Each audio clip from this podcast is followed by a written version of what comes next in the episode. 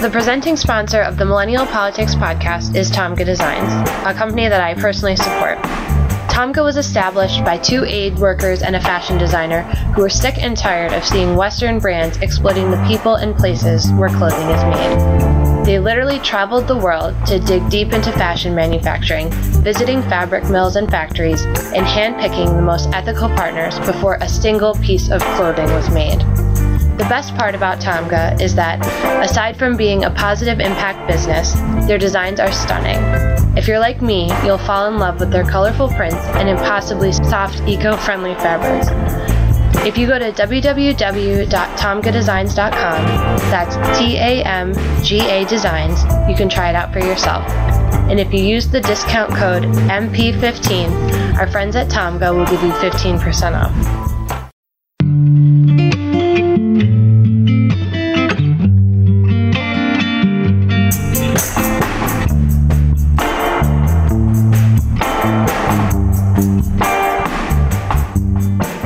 Welcome to the Millennial Politics Podcast. I'm your host, Jordan Valerie. My pronouns are she, her, hers, and today I'm joined by Marie Newman, anti bullying advocate and Democratic candidate for Congress in Illinois' 3rd. Thanks for coming on. Thank you. Glad to be here. Yeah, we're glad to have you. So, for starters, could you tell us about your background and how it led you to a congressional campaign? Sure. And I will tell you, uh, fair warning here, that it, it was a circuitous route and not linear. I have deep roots in the district. I was born here, live here now, understand the district well. But this was a long time in coming, but almost a convergence of things. I started out my career in the advertising and uh, marketing world, worked my way up to partner, was in management at, at a couple of smaller firms. And then I started my own firm for a wide variety of reasons, including because I had small children and it was just going to be easier for me to have my own business, which worked out fabulously. Uh, during that time, life takes some right turns and some left turns, as it were. And uh, about nine and a half years ago, while I had spent most of my life either doing volunteer work or some form of activism around various rights, everything from March of Dimes over to United Way to many different uh, volunteer efforts, nine and a half years ago was the time when I actually did true grassroots organizing for the first time. And I frequently refer to that as the first time I really had to get up off the sidelines and take some risks. So um, at that time, my son, who's now a sophomore in college and doing fabulously, we found out that he had been traumatically bullied to the point of uh, hospitalization and therapy.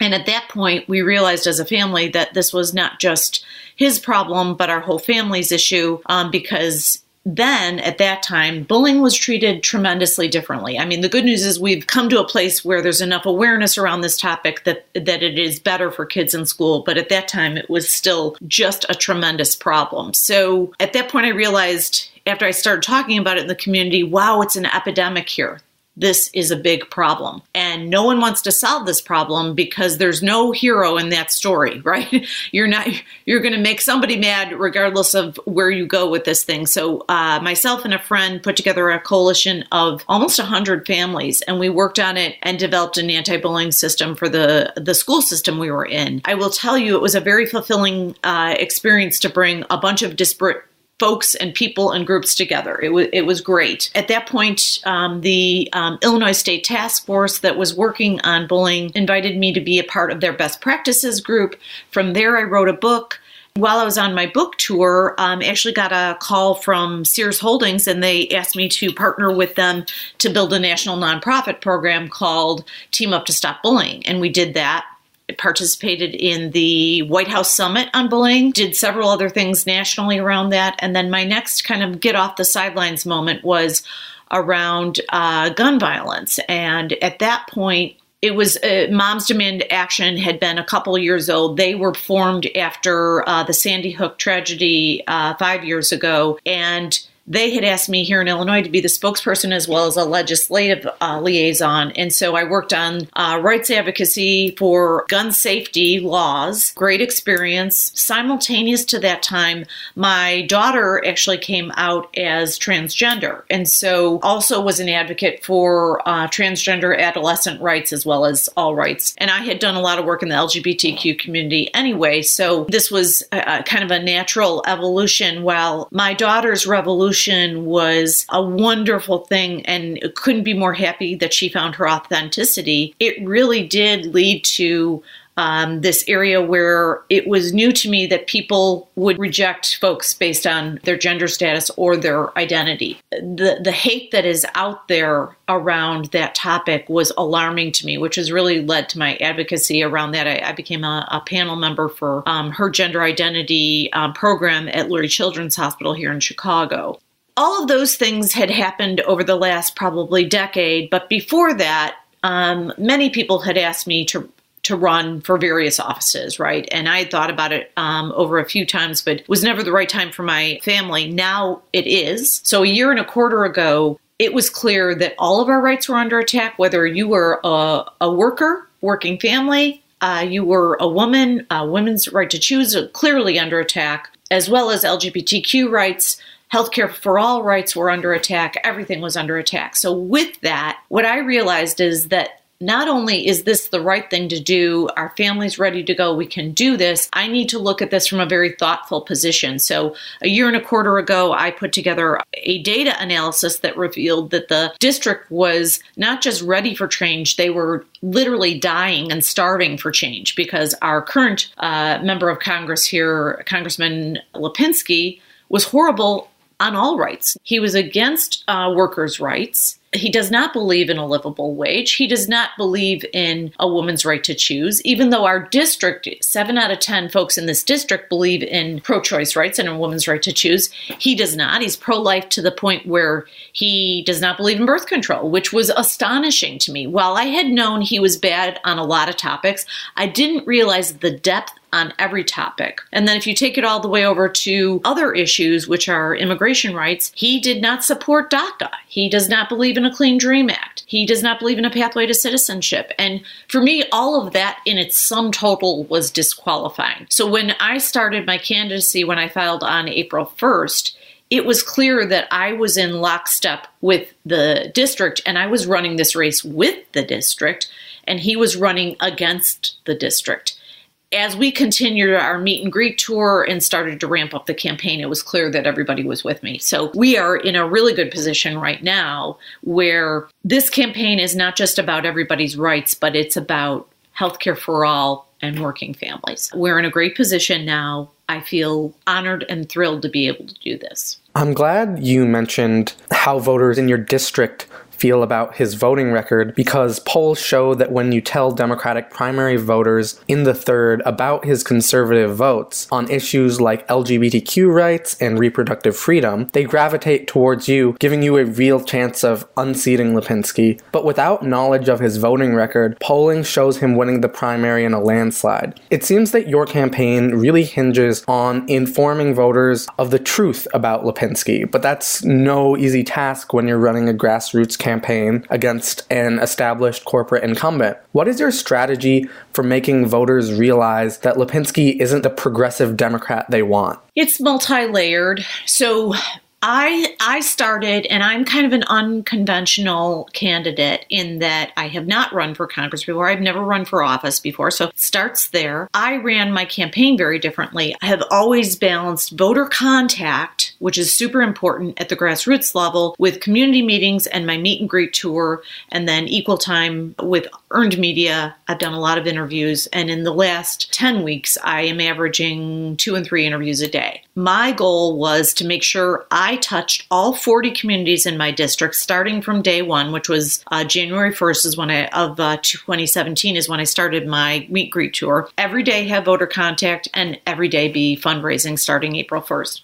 That's how I've run my campaign. That is not conventional wisdom. Most politicians would be spending the first five or six months fundraising. I chose not to because there was no way to get to the level of awareness I have now. Right now, they have us in the tracking polls, the field tracking polls, in a dead heat. I would have never gotten to that point um, with a grassroots campaign had I not had equal time voter contact to fundraising. With that layer of grassroots and um, voter contact and the frequency and the volume of it, I added on a very strong digital campaign. Uh, we have been doing not just social media since my exploratory, which was almost a year ago, um, but we also have been doing digital advertising for about seven months layering on top of that, um, starting next week, we have a very strong mail program, direct mail program. I have already bought TV, so we will have a cable TV program. And then on top of that, we're doing some kind of unconventional digital work um, that you typically don't see in a standard congressional race what it's about is I have a tremendous amount of earned media, so press and media coverage, um, layered with all of those, some conventional and some unconventional uh, methodologies. This is a really robust campaign that thinks about things differently. We have to. If you look at Doug Jones' campaign and some of the other campaigns where they've won through grassroots, the postcard system, folks from out of state phone banking for you, we are leveraging all of that. Um, our ground program is magnificent. I will just tell you that right now. We have brilliant field strategists, and we have all of these groups helping us. Everything from every group from Justice Democrats to the progressive PACs um, helping us, NARAL, uh, MoveOn.org.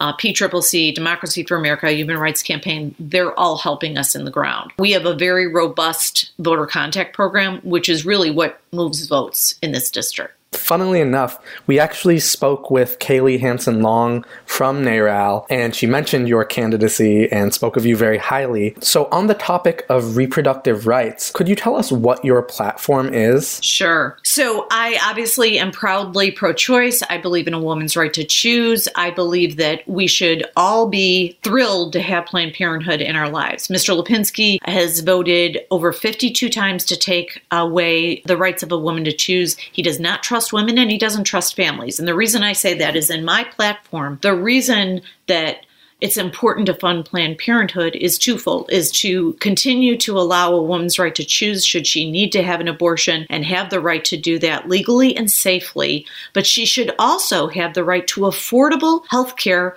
whether it is prenatal care or other health care. Planned Parenthood, even in my district, provides a tremendous, uh, over 100,000 uh, women use Planned Parenthood on 700,000 folks in my district. So to take that away is ridiculous. And that's what Mr. Lipinski wants to do. So, in my platform, it's not just about protecting a woman's right to choose, but it is also protecting all of women's health care. I, I say what NARAL says trust women and trust families. Building out um, women's healthcare as a platform is is critically important to my campaign. So, going deeper into Dan Lipinski's deeply problematic views on civil rights, on January 22nd, Lipinski voted to reopen the government without any deal regarding DACA and Dreamers. Would you have voted against the January 22nd CR? And what would you do if you were in his position to advocate for Dreamers in the face of the far right GOP agenda? First and foremost, I didn't have to think about um, being supportive of immigrants. Mr. Lipinski, just now, because he's being primaried in the last six weeks, has decided to quote unquote consider the DREAM Act he didn't necessarily say he would vote it, he would consider. In 2014, he voted against DACA. He is not a ongoing committed supporter of immigrants' rights. I am. I didn't have to think about it. This is a moral issue for me. I was always on the side of immigrants, always for path to citizenship. So obviously I support the DREAM Act without without condition. With regard to the negotiations around the shutdown, I think I would have pushed to keep DACA inside the negotiation instead of doing this three week extension and a commitment to to discuss it again. I don't think that was the best. But here's what I will tell you I was not in the room. Mr. Lipinski knows a lot more about those negotiations than I do. I believe that we should have pushed and made sure that DACA was done before we agreed to this. Now, shifting to LGBTQ equality, recently GLAAD released a survey revealing that for the first time in four years, acceptance of the LGBT community has gone down in the United States. While many are blaming the Trump administration, I think it's important to recognize how both Democrats and Republicans are complicit as well. Republicans, of course, are quite openly anti LGBTQ, and Trump is just a part of that. But Democrats have refused to take a stand as the party of LGBTQ equality, as demonstrated by the fact that anti LGBTQ bigots like Dan Lipinski are among their ranks and supported by the establishment establishment. As violence against LGBTQ individuals skyrockets in the United States, how do you respond to the Democratic Party's inclusion of anti LGBTQ bigots, and what would you do as a member of Congress to advocate for the LGBTQ community? So, uh, because I've been endorsed by uh, the Human Rights Campaign, I've had lots of discussions about how I would fight tirelessly for the LGBTQ community. So, obviously, I have personal interest in this. My daughter is trans, and I am a huge proponent, and I've been an advocate before I ever thought about running for Congress and been a, been a panel member for many organizations. What I would look at is all of these things that have been uh, rolled back from executive orders on down. I would fight to get those back reinstated. And then uh, working towards all equality in the workplace. I think this is this is a continuing problem. It's not just a women's rights issue; it's LGBTQ rights and on and actually disability rights too. So when I talk about LGBTQ rights, I often talk about everybody's rights because in the workplace there are many ways in which you can still discriminate against LGBTQ folks. So equality is not there yet. We do have marriage equality although you know still a challenge um, in the execution thereof. But we do not have equality in the workplace. So I would fight for laws that would support equality in the workplace as a as a starting point beyond the basics of um, getting some of the executive orders back in place. Another recent vote of Dan Lipinski's was to continue to allow intelligence officials to invade the privacy of American citizens through the FISA Act. Would you have voted the same way? And what are your positions on the controversial issue? Of privacy versus national security? So I think we can achieve national security without becoming an internal spy organization on our, our citizens. Originally, when the Patriot Act was put through, wasn't thrilled with it, but there were components of it that when when necessary, when you have been identified as a terrorist and you are a criminal, I think it's okay to spy on you. but if you are not a terrorist and a criminal, there is no need to be spying on everyday citizens. There just isn't. And there's no need for profiling. And there's no place in America for profiling or um, discriminating against folks. So for me, you know, as much as I, I don't think I can ever be, sh- I'm never shocked with um, Lipinski. I was even shocked when he voted for the FISA piece. That was surprising to me. I, I didn't think he was that extreme, but he is. So, elaborating on national security and terrorism, reports over the past few years have shown the increasing threat of white supremacist violence in the United States, and it seems that it is only increasing. What would you do to help advocate for communities of color and fight the epidemic of white supremacist violence as it continues to rise, likely without any help from the White House? One of the things I think that we've lost sight of in this country is bringing people together via coalition building. As long as the Trump Pence administration is in the White House, we won't be doing coalition building. We'll be dividing constantly. We've got to stop listening to those folks that want to continue to divide us. So, some of the things that I would look at is fighting vehemently to get folks out of the House and the Senate that are divisive. Help vote out those folks that are uh, divisive and supportive of, of Trump's horrible perspectives as a starting point. Getting a strong voting accent, expanding the, the, right to vote, and being able to sign up to vote wherever you can, whether you are uh, virtually signing up or in any location through your phone, uh, whatever it might be. We should have more people voting, not less. We have gotten to this place where, unfortunately, whether that we're so entrenched in our groups that, gosh, if you are part of um, Black Lives Matter, then somehow people will say, well, then you're racist against all of the other racists. Well, that's totally not true and obvious to you and I. However, we have to start having broader conversations that just because you support um, Black Lives Matter doesn't mean that you don't support other groups. You, you can support many groups at once. We are complex human beings that can be very supportive of many groups at once. And you know what? There are specific groups that need more help than others. And it is clear that black and brown folks get treated horribly in both our, not just our immigration systems, but in our criminal justice systems, in our um, employment systems, and a wide variety of things. And because some of them might need more support than others, doesn't mean that you're not supporting all groups and all Americans. It is okay to help certain groups that are being mistreated and not supported.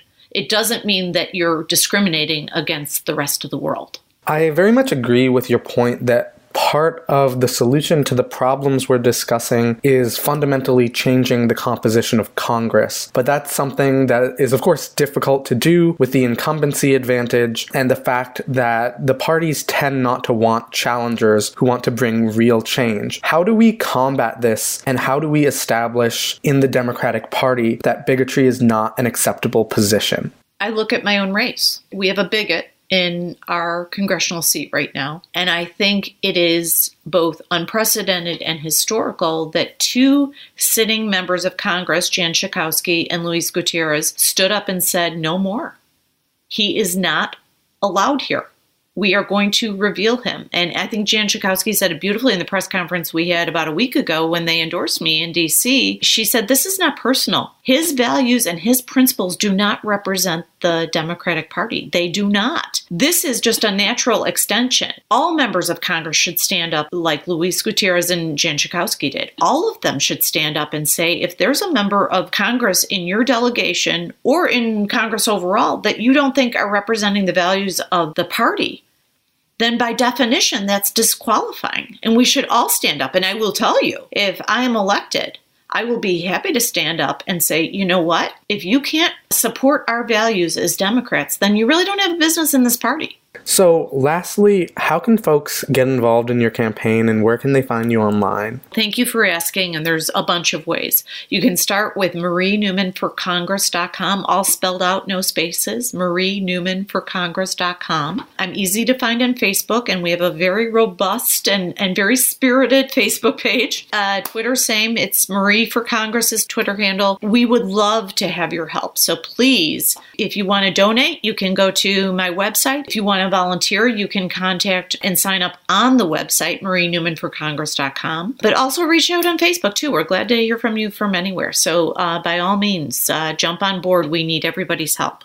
Okay, great. Well, thank you so much for coming on. I'm really glad to see you running. A lot of folks kind of indiscriminately are supporting Democrats this year and not being conscious of the values that they want to recognize in what's likely to be a blue wave in 2018. And it's good to see someone really standing up for what they believe and what's good for all Americans, not just those in power. So thank you for that and thank you for coming on. And thank you for what your broadcast does. I, I couldn't be more pleased that um, you all are having these these thoughtful conversations. So thank you for your work and thank you for having me today.